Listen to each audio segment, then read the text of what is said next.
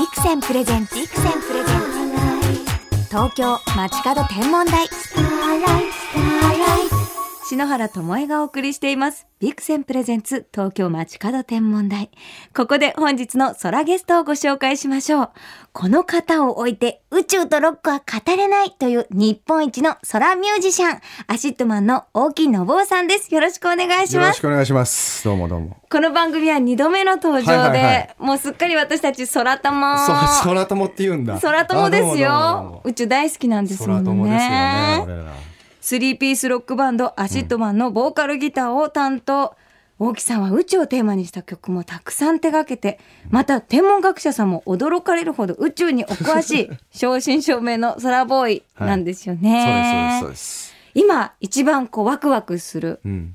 宇宙トピックスなんです宇か宙トピックスどうワクワクするっていうか、あのさっきの今いただいたさ、そうなんです。今日は篠原、ね。大木さんに篠原のデザインした星唐草といって、はいはいはいこう星と唐草模様がつながっているん。唐草模様の手ぬぐいをプレゼントしたんですけれども、この唐草模様っていうこの渦巻きっはい。てすごいですよね。えあれ渦巻きってすべてのだ銀河とかも渦巻きじゃないですかはい。遠目で見ると、渦巻きってうん。自然の中に自然にあの生まれる形で水の流れも渦巻きで、はい。あとオウムガイっていうの数何億年も前からあるぐるぐる。はい。あれすごい完璧な形と言われて黄金比でできててはい。生命の DNA とかも渦巻きなんですよ。そうですね。ぐるぐる回って。そうそう。全部渦巻きっていうのはこの世界の仕組みを成り立たせる形の一つなんですよじゃあ篠原はそれにインスピレーションもらって何か唐草模様を描いちゃったんじゃないですか？でね巴っていうのは本名？ともえ本名です。巴の門ってあるでしょ？三つどもえあ三つどもえね？くるくるの。あれはそれを渦巻きを表してるんです。よあれ？そうなん知らなかったんです。知らなかったです。そうあの水の流れる文様を描いて。うわじゃあ私そのものが宇宙なんですね。今ちょっとねかなり褒めてますよ。し かも篠原のヒット曲がくるくるミラクルだから。あそうだくるくるくるなんだっけ。なんです。くるくるミラクルなんですよ。わあやっぱり今日もお勉強になっちゃいましたそうお釈迦ね様の頭のあの螺髪あれ螺髪もあれ渦なんですよ。だから。あぐるぐる。そうそうそう。仏様がこう皆さんの幸せをこう、考えていたらくるくる、うん、あのくるくる。は宇宙の真理を表す図だと。もう私の大好きな仏像もつながって唐草模様もつなねえがだからって、それを分かってんのかなと思って。うわ分かってるんです。分かってるでしょ。さすがくるくる。くるくるなんです。わ嬉しいな、やっぱり毎回大木さんがいらっしゃると、はいはい。こう宇宙からそういうデザインの話なんかにはいはいはい。行くんですけれども、うんうん。やっぱりこう曲作る時もうんうん。また宇宙のこと考えながら、うん。こうどんどん曲ができたりとか。そうですね。まあ宇宙のことというよりもその全部というかねこうなんで、やっぱこの世界が始まって、うん。自分たちはその死んだ後どこ行って、うん、宇宙はどこから始まってっていうのを考えて感じるのが大好きなので。仏教もそうなんですよね。なぜ私たちはここにいるのかどうして生きていくのかっていうところから始まってるそうという。それが一番の欲望なので。もちろんメロディー作る時にうん。そんなにこう深い瞑想して、うん、降りてくるまでっていうわけじゃなく気楽な気持ちでメロディーを吹き込むんですけれど、うん。でメロディーできた時にこの気持ちなんだろうなと。うん。このグーッとなるこの気持ちは何を思ってるメロディーだろうとかっていうのを言葉で表していく感じですね。へえいつも譜面でお書きになるんですか？あ全然全然。もう鼻？最初はもう本当に鼻歌もそうだしギター持ってあの携帯のボイスメモかなんかに取ってでそれをスタジオでプロトゥールスみたいなものにこうちょっと打ち込んで、うんうん。でちゃんと歌取っでメンバーに聴かせるっていう形ですね。へえメンバーの皆さんも宇宙は好きだったりされるいやもうほとんど好きじゃないと思います。へでも俺の影響で興味はあるんですけれど、うんあのもともと自然で好きじゃない二人でしたね。じゃあメンバーの中でも宇宙の先生そうです。でもほとんど聞かれないですよ普段。その話にはならないんですそうそうねそう興味あるよっていう顔をしながら、ええもう目の奥見ればわかるじゃないですか興味ないなこいつって。そうそうそう。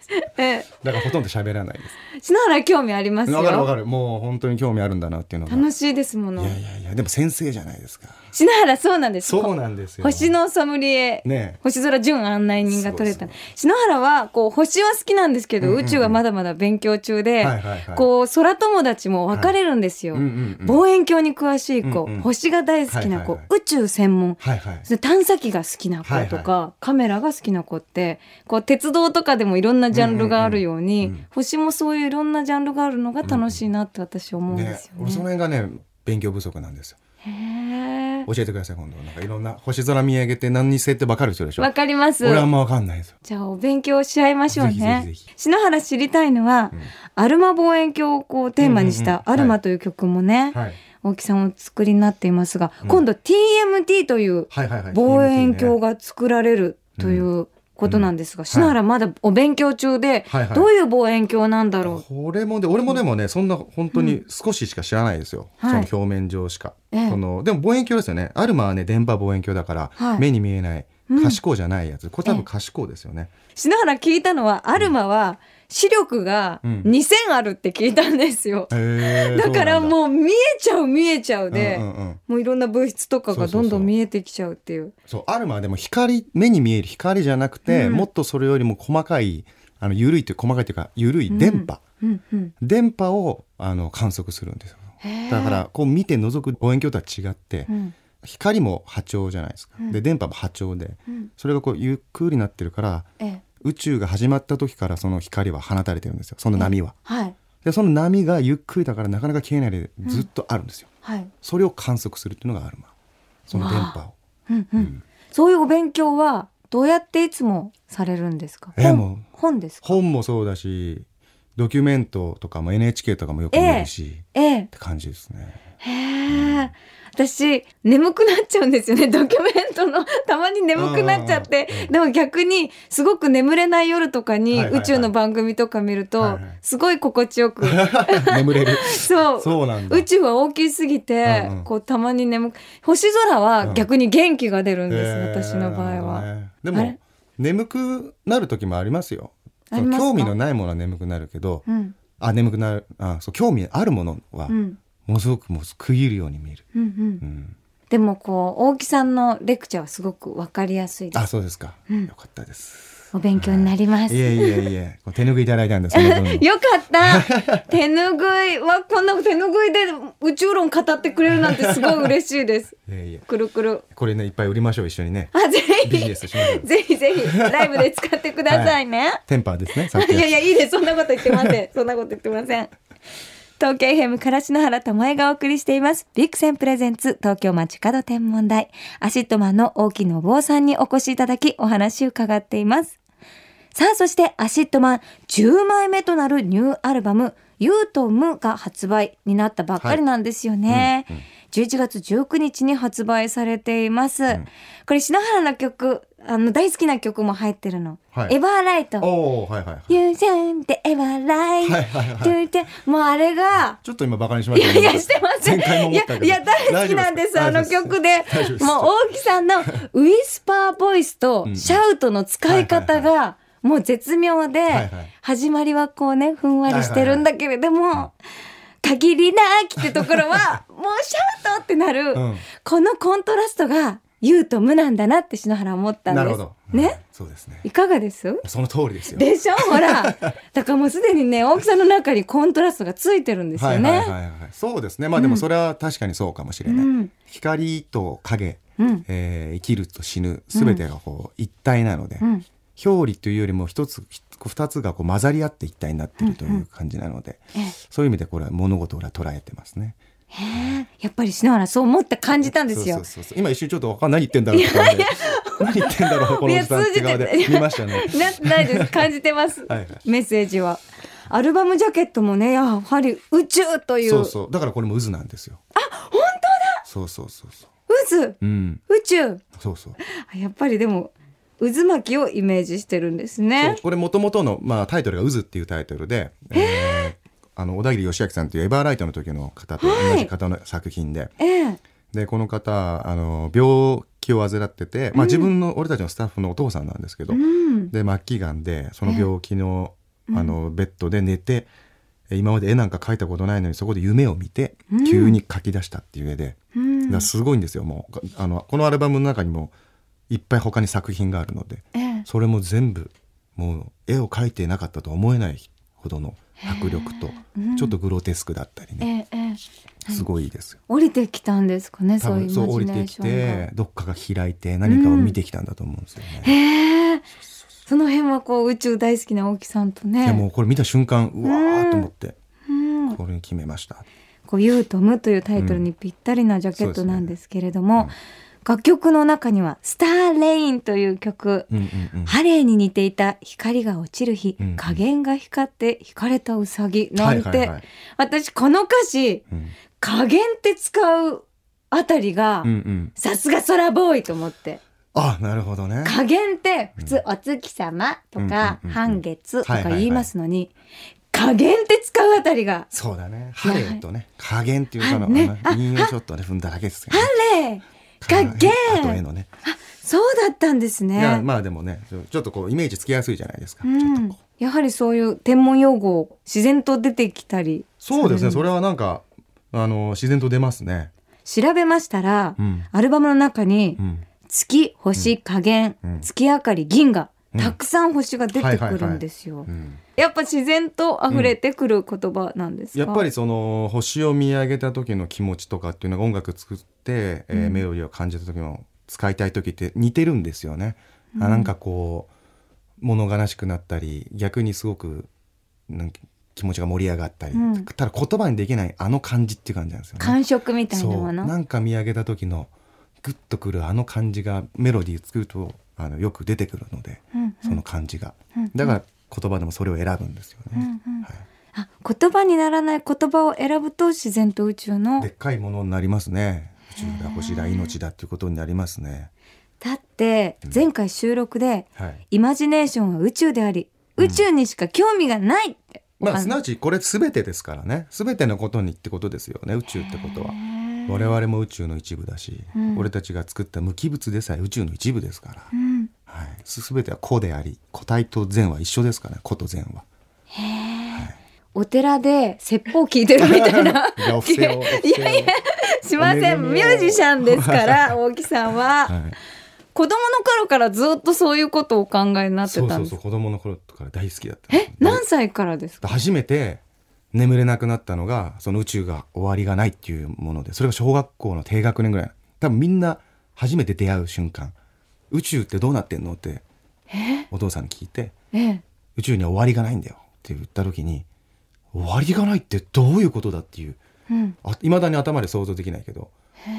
でもそれとちゃんとこう考えいまだに終わりないのをイメージできないのに平気なのは年を取ったからで、子供の頃って頭でイメージできないものがうん。その中に包まれている俺たちっていうのがもう想像つかない。ええ。それが始まりですね。じゃあミュージシャンよりもう全然全然前。早かったんですね、どういうことだろう膨張してるってどういうことだよみたいな、うん、だって終わりがなきゃダメじゃんと思いながらも確かに言われてみりゃ終わりがあるとしたらはいここまでっつったらその次があるわけじゃないですか、うん。俺たちの3次元のこの脳で見たら。うんということは永遠じゃないですか結局、でも永遠ってことを俺たちの脳みそって想像できないんですよだから、うんうん。うん、終わりがあるものしか想像できないんですよ人間って、うん。それ不思議じゃないですか不思議。あ今ちょっといやいや。ね寝かかりまいやしたね。そんなことない。です不思議だなね魅力的だなかかりました宙って思ってるんですよ。いやその力が音楽に変換できるから本当に天職だなって思うんですよ。悶々としないじゃないですか。宇宙わからないって。それがやっぱりこうね力になって当そうですね。素晴らしいものになるんだなって思うんですよ、はいやはりその宇宙が無限でわからなくて研究者になったって方もいらっしゃいそうですね。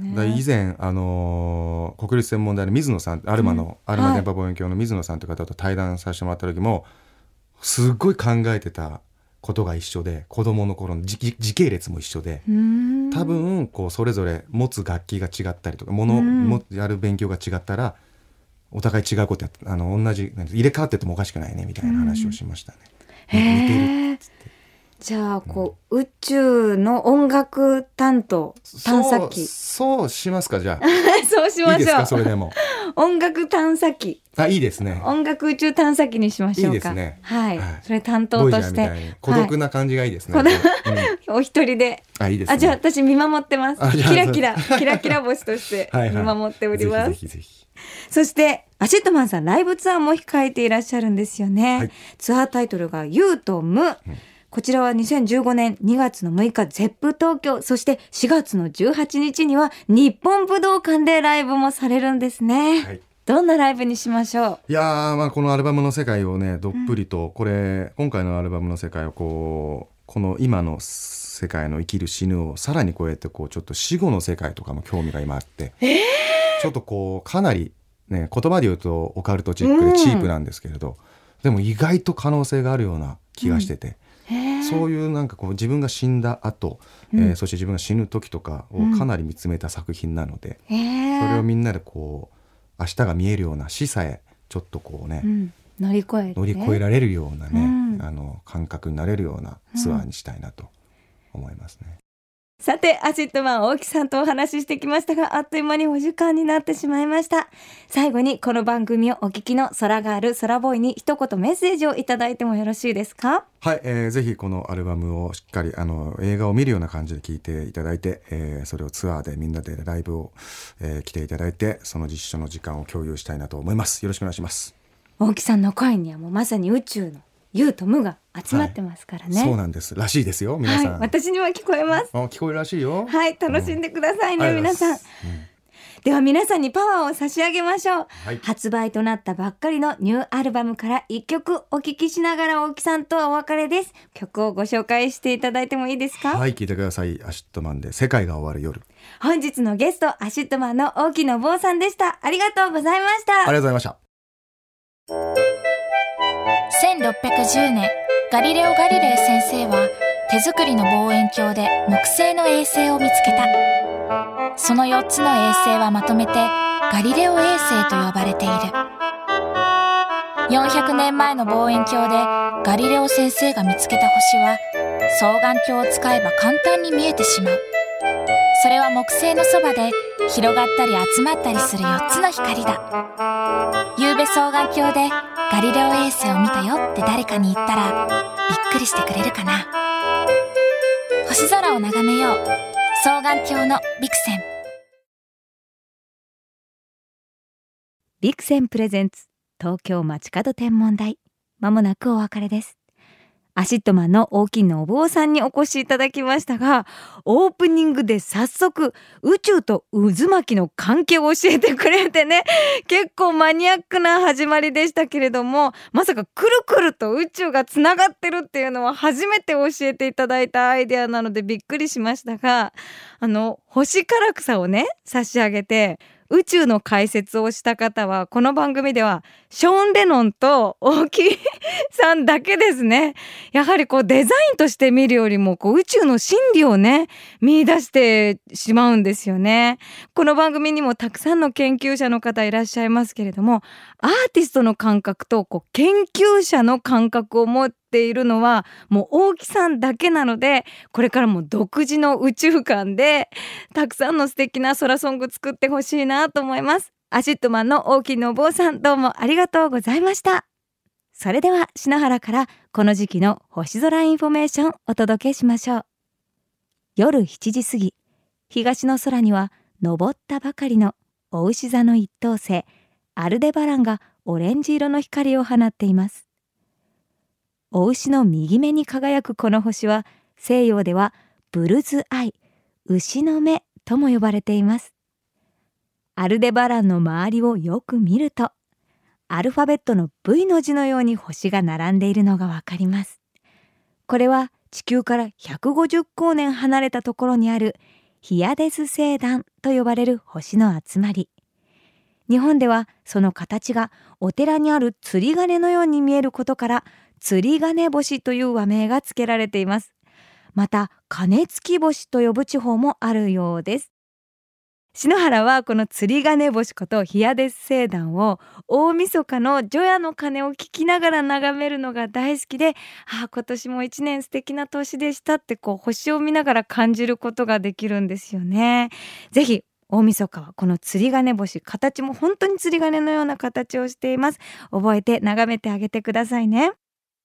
それでは素敵な星空ライフをお過ごしください。東京 FM ビクセンプレゼンツ東京街角天文台。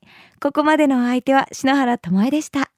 また来週のこの時間星とともにお会いしましょう。